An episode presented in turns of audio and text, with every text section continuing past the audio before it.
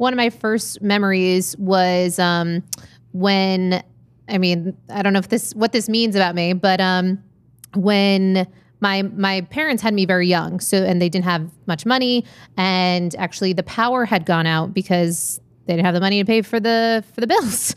And so there was no power in the apartment. And I just remember this thought of like, something's wrong. You know, like it was not good. And then I could sense like the anxiety around that this was a problem. And you know, I look back on that memory. You know, this is the first thing that came to my brain. But what's interesting about that is I'm really grateful for those experiences because I got to see life through this lens of, you know, with being without, and then really building and getting to witness, you know, my family building from really nothing and creating something that they're proud of, and the same for myself now in my life. So while it seemed like something was wrong at the time, it actually ended up being, I think, something that's really a positive thing for character building. Wow, quite a strong memory for childhood, no? Yeah, well, mine was also, I think what was wrong too was that we had to make like macaroni and cheese in this moment without the normal accoutrements, like the normal way we would do it. So I remember it tasting weird. And that was one of the, I don't know, that was one of my first memories that I can think to. But, you know, I'm actually really, I think that's an important thing to go through to get to, you know, higher levels in life to, you know, experience being without. Awesome. So Molly, can you give us just a little bit more context? Can you tell us more about who you are, where you are in the world at the moment, and what you're currently working on? Sure. Okay. So my name's Molly McLaughlin. I own a company called Sleep is a Skill. I help people optimize their sleep through technology, accountability, and behavioral change. And right now in the world, I'm actually in one of the sunniest places on the planet. It's Las Vegas. And I'm settled in here during the lockdown, and I am actually a digital nomad for the past about 3 years. So have been traveling internationally in different places throughout the world.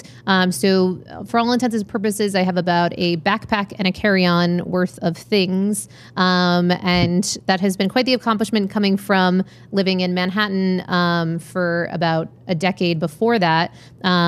So the transition for that has been really, really interesting. And it was also part of my story for creating Sleep is a Skill, which came out of my own personal problem as it related to sleep. So I was trying to solve my own problem of basically for many years being a bit of a night owl, and until it progressed to a huge night owl, as you know, as an entrepreneur, having the ability to create my own schedule. But then it became a problem when I was going to bed as like the sun was rising.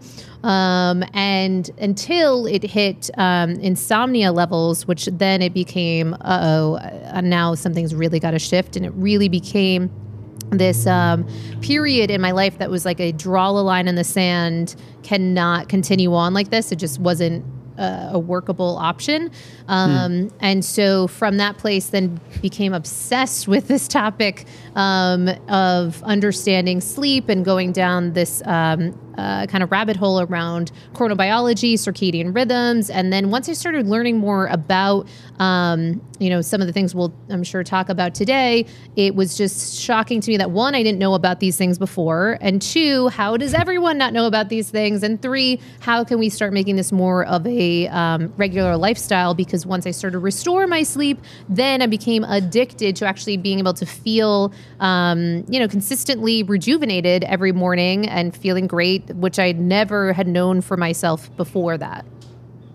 That's fascinating. I think the whole topic of sleep is a really interesting one. Until I sort of came across you, I didn't realize there actually sleep coaches were a thing, that they existed. I think also the approach I've seen from you, where you're looking at the technology, you're looking at the data. It reminds me a lot of sort of Tim Ferriss' 4 Hour Body. Oh my God! I don't seem to. Yeah, yes. You know, I. I could imagine you being like sort of one of the people that someone like Tim Ferriss would go to and start, you know, all this sort of body hacking to try and hack his sleep. But from what I remember in the book, in that book, I don't seem to remember if there was a chapter on sleep or not. Yeah. So really good question. Number one, that's so funny you call it the Tim Ferriss element. He is actually inadvertently, you know, unbeknownst to him, been a real part of my life in that I literally remember exactly where I was when first listening to his book, The 4 Hour Work Week, the first flagship book of his. And then even my boyfriend, I literally met him, and one of the first things we said to each other, you know, years and years back when he wasn't as much of a household name, was, "Oh my God, you're like the Tim Ferriss of New York," was literally a, like a thing that we said. So, and it was this bonding moment because we were both nerds enough to know what that even meant, because at the time, not many, you know, 20 somethings were discussing him. So, as far as your original question about the 4 hour body, so he actually spoke to a number of things that support sleep. And particularly he did some great work around cold thermogenesis in that book.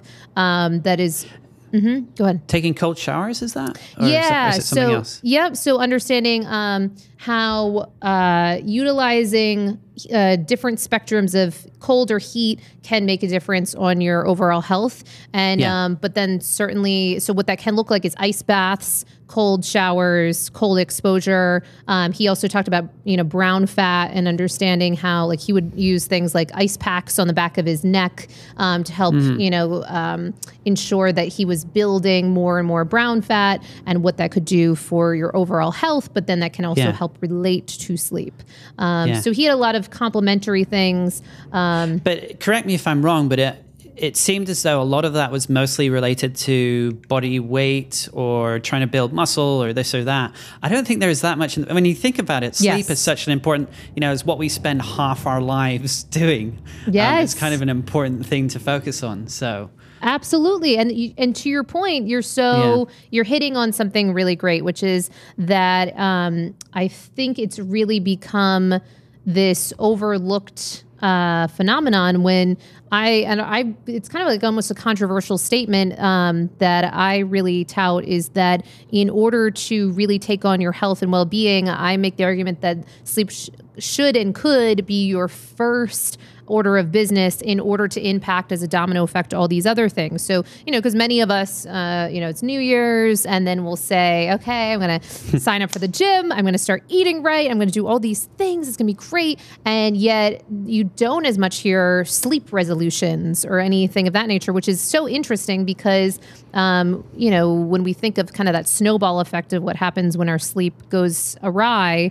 what are the things that do get cut? Then suddenly, you know, oh, I can't make it to the gym. I'm too exhausted. You know, when your sleep is disrupted, some of your decision-making processes can really be impaired. And also as it relates to eating, our, you know, hormones, leptin and ghrelin, our hunger satiety hormones can really go a little wonky. So then we're reaching for the quick energy hit, which is often like sugar-based or, you know, something with a fast turnover of energy, but then that crash right after. So it ends up arguably then creating this logical common sense problem, but we don't always think of how, okay, to begin at the foundation would be to really take on my sleep powerfully. Yeah. Yeah. Interesting. So I'm wondering to myself, you know, so one of the energy dip problems that I have during the day that really affects my mood is like the post lunch time. It's actually, well, the time we're recording this in New York. Oh, okay, yes. This is one of the reasons why I schedule interviews or calls, is to, you know, fire the endorphins a little bit. Or smart. Because you have that post-lunch lull and you start losing a bit of energy, you start feeling a bit weak. You're like, oh, what am I doing in my life? Except it's when I really start to question myself.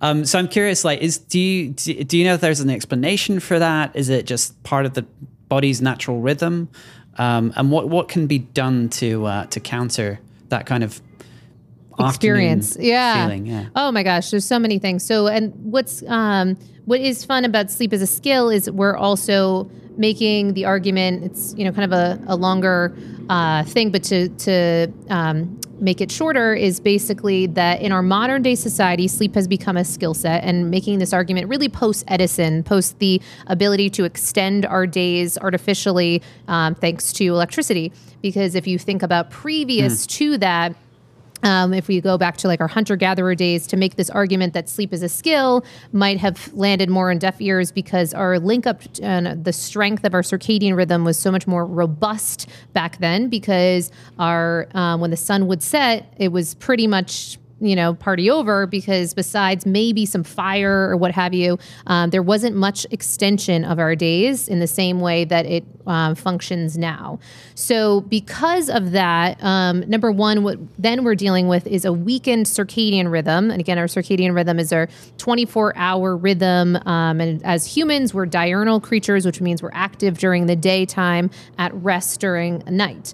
So from that place, then we're already dealing with some problems, because we have extended our days so artificially that is not, the body's really, I mean, this is not that long of a span of time since Edison, you know, that we are experiencing this. So Darwinian style, we haven't had the ability to really adapt to this in a way that really works. So what you see, some of the fall off are exactly things like what you're speaking to, of this lull, you know, post, you know, the traditional lunchtime. And then of course, there's so many confounding issues there. So I just had a podcast recently with a doctor who's speaking to using continuous glucose monitors, you know, 24/7, where you're measuring your glucose, not necessarily for being a diabetic, but for health optimization, very like a la Tim Ferriss.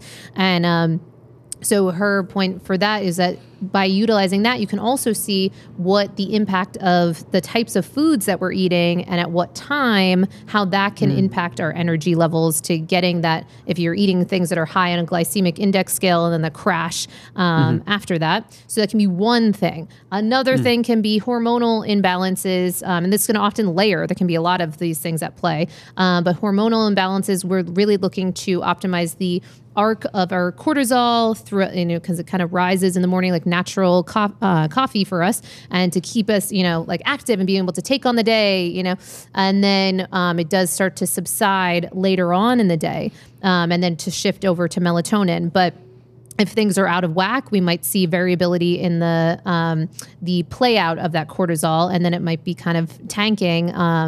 So, and then you can also be playing with things like caffeine timing and, you know, the impact of crashes after that. So there are a number of things at play. And then of course, as it relates to specifically sleep, how your sleep performed the night before, but sleep is not dependent on necessarily just one day. It's dependent on many days that layer together, to understand how, effective or efficient your sleep was. Yeah. My sleeping patterns, and I think I may have you've got sort of a little quiz on your website. Yes. That you can take, which I took, and so you asked me about, you know, certain things, and so my current situation is I tend to wake up really early, needing to go to the bathroom about sort of around 3:15. So I go to the bathroom, and then I'll go back to bed, and I'll lie wide awake until about 5 o'clock, and then 5 o'clock I properly get up. Our alarm clock goes off at 6:30. So, and then I'll just carry on through my day. But then, and then with my wife, you know, I'll be falling asleep when we're watching Netflix. Yes. And, you know, and she's just wide awake, just, you know, not ready for sleep. In fact, I asked her, you know, what I told her before coming on here, I was like, okay, I'm sleeping to a sleep coach. What should I ask her? And she said, she's originally from Colombia. So she said, ask her why you sleep with the gallinas and wake up with the gallos, which is Spanish for why do you go to the sleep with the chickens and wake up with the roosters? Amazing.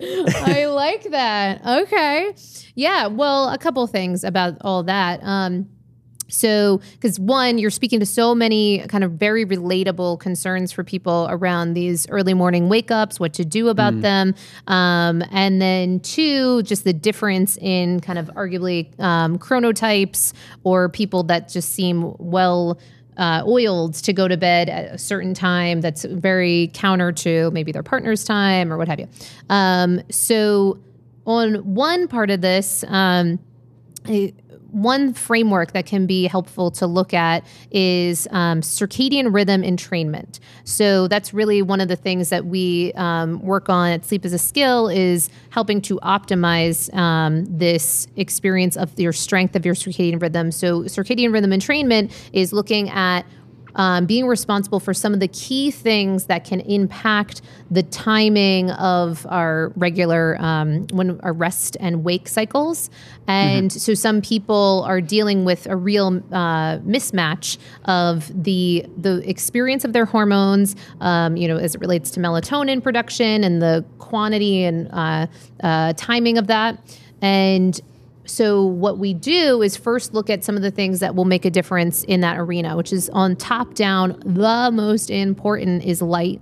So understanding light timing and type of light. So oddly, the type of light that you get first thing will impact the time that you get tired later on in the night. So what that looks like is, so I have just about all my clients, first thing that they do is get outside, get morning sunlight, but literally outside, not just from behind a window, because that obstructs the type of light that they're getting. Right. So when you do that, then that can help anchor. It's called sunlight anchoring, and it will anchor your circadian rhythm consistently. And you want to really do this 7 days a week, really, and at the consistent same time. So what that can help do is help, anchor, because our circadian rhythm can act like a pendulum almost, and it can get pushed out or it can get pushed earlier, depending on the cues that you give to it. So for people that are experiencing themselves going to bed much later, they can, be at the effect of some of the light timing and temperature timing. Those are two big ones for circadian rhythm entrainment, that because of that, then they're not getting tired until much later. So some things that they can do is make sure they're getting massive hits of sunlight first thing. And so that will help move it back. Yeah. So in our instance, and maybe a lot of other people are in this lockdown. So I think we've been outside. We did actually go outside today, but it was an emergency. We had to go and buy some more wine. Yeah. Got that. Yep.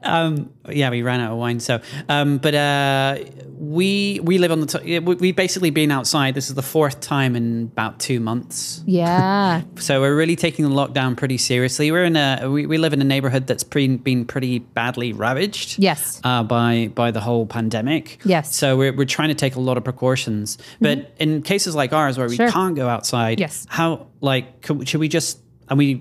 basically, we don't have a balcony. So should we just open that window and stick our heads outside? So I've literally done that. And I've literally had clients do that. What I am convinced that we'll start seeing more of in the future is an understanding of just how important, the same way, plants grow great when they're next to a great amount of sunlight. We have forgotten how linked up we are to that type of functionality. And so for us, it's so important for mitochondrial functioning. You've seen vitamin D is very in vogue right now in this conversation of how to improve our immune system against, the virus. And yet, so many of us are inside, and so what that can be doing to our health. Now, another thing that can be a bit of a Band-Aid, certainly not as good as sunlight, but and in between, there are different companies that are looking to help bridge the gap for this. So there's a company called Brilli, which is short for Brilliant, and they have a lot of science behind them that is looking to mimic as much as possible sunlight, and so that you can get some of these bulbs that will look that will work as if you're getting a shot of sunlight in the morning, and then in the evening they cut out more of the blue light. And there's also being mindful of flicker, because flicker is a whole other conversation too, what that does to our psychology or physiology. And so there's a lot of interims, and there's different, light boxes and things that you can do but you have to be really mindful of the timing on those things. Cause they really do act as a drug. There's different doctors that I have psoriasis, and over the years, you could literally get, that would be a prescription to get certain light treatments to make a difference for this physical problem. So we really do forget the power of light, and it's in the game of sleep, it is particularly important. So underneath that light topic, then there's also darkness and cultivating total darkness. And I really make the argument too that we're in a dark deprived society, and there's so few places that we get full darkness. I was in the middle of Manhattan, you know, for many years, and how much that would, you know, it's, I had no idea when the sun would rise, when the sun would set, it just didn't matter one bit to me. And yeah, so the problems of that. Yeah. Our window faces the, let me see, the north? Yeah. No, wait, hold on a second. Well, it's where the sun rises. Mm-hmm. In the east, so, yeah. Yeah, the east, yes. Mm-hmm. Yes, that's right, east. So, yeah, it's good in the morning. You know, we get that, that shot of sunlight. I'm thinking also we should probably, once things start opening up a little bit, we should probably start doing brisk walks. My wife likes to walk a lot, so doing that early in the morning. Absolutely. And also sleep trackers can be really, really helpful because, you know, as much as I'm knocking like Edison and modern society and at the same time, so much of Sleep is a Skill is built on this tracking methodology because you can, for behavioral change, to see our behaviors play out in our results and our stats can be really eye-opening. Like you're talking about the wine situation. I so relate to that. And, you know, and unfortunately now out of all that I know around sleep, I pretty much can count on like one hand the amount of, you know, drinks that I pretty much have in any, you know, stretch of time, because now I see the impact on my sleep so clearly, and then it makes me choose, think it through a bit more as far as our behaviors. And who would necessarily do that unless you have the stats behind you to make it just so unequivocal. But, you know, so to have that can make a real difference to help us make those changes, because it takes a lot of commitment. There's a lot of changes in there that aren't part of the status quo. Absolutely. Yeah. Yeah. And I'm just being a little bit mindful of time, but there's so much that we could tackle with you. Oh my God, so many things. You know, we've only just barely scratched the surface of you know, what we could talk about. But I did want to thank you so much for your time. Is there anything else you'd like to say to the audience? I know you have a fantastic website. You've got a great quiz that people can take to just get a bit of an audit on their sleep. And you've got a newsletter where you're sending out really helpful resources for people who are having trouble with their sleep. Great. Yes. Oh, well, thank you for saying all that. That's such good feedback.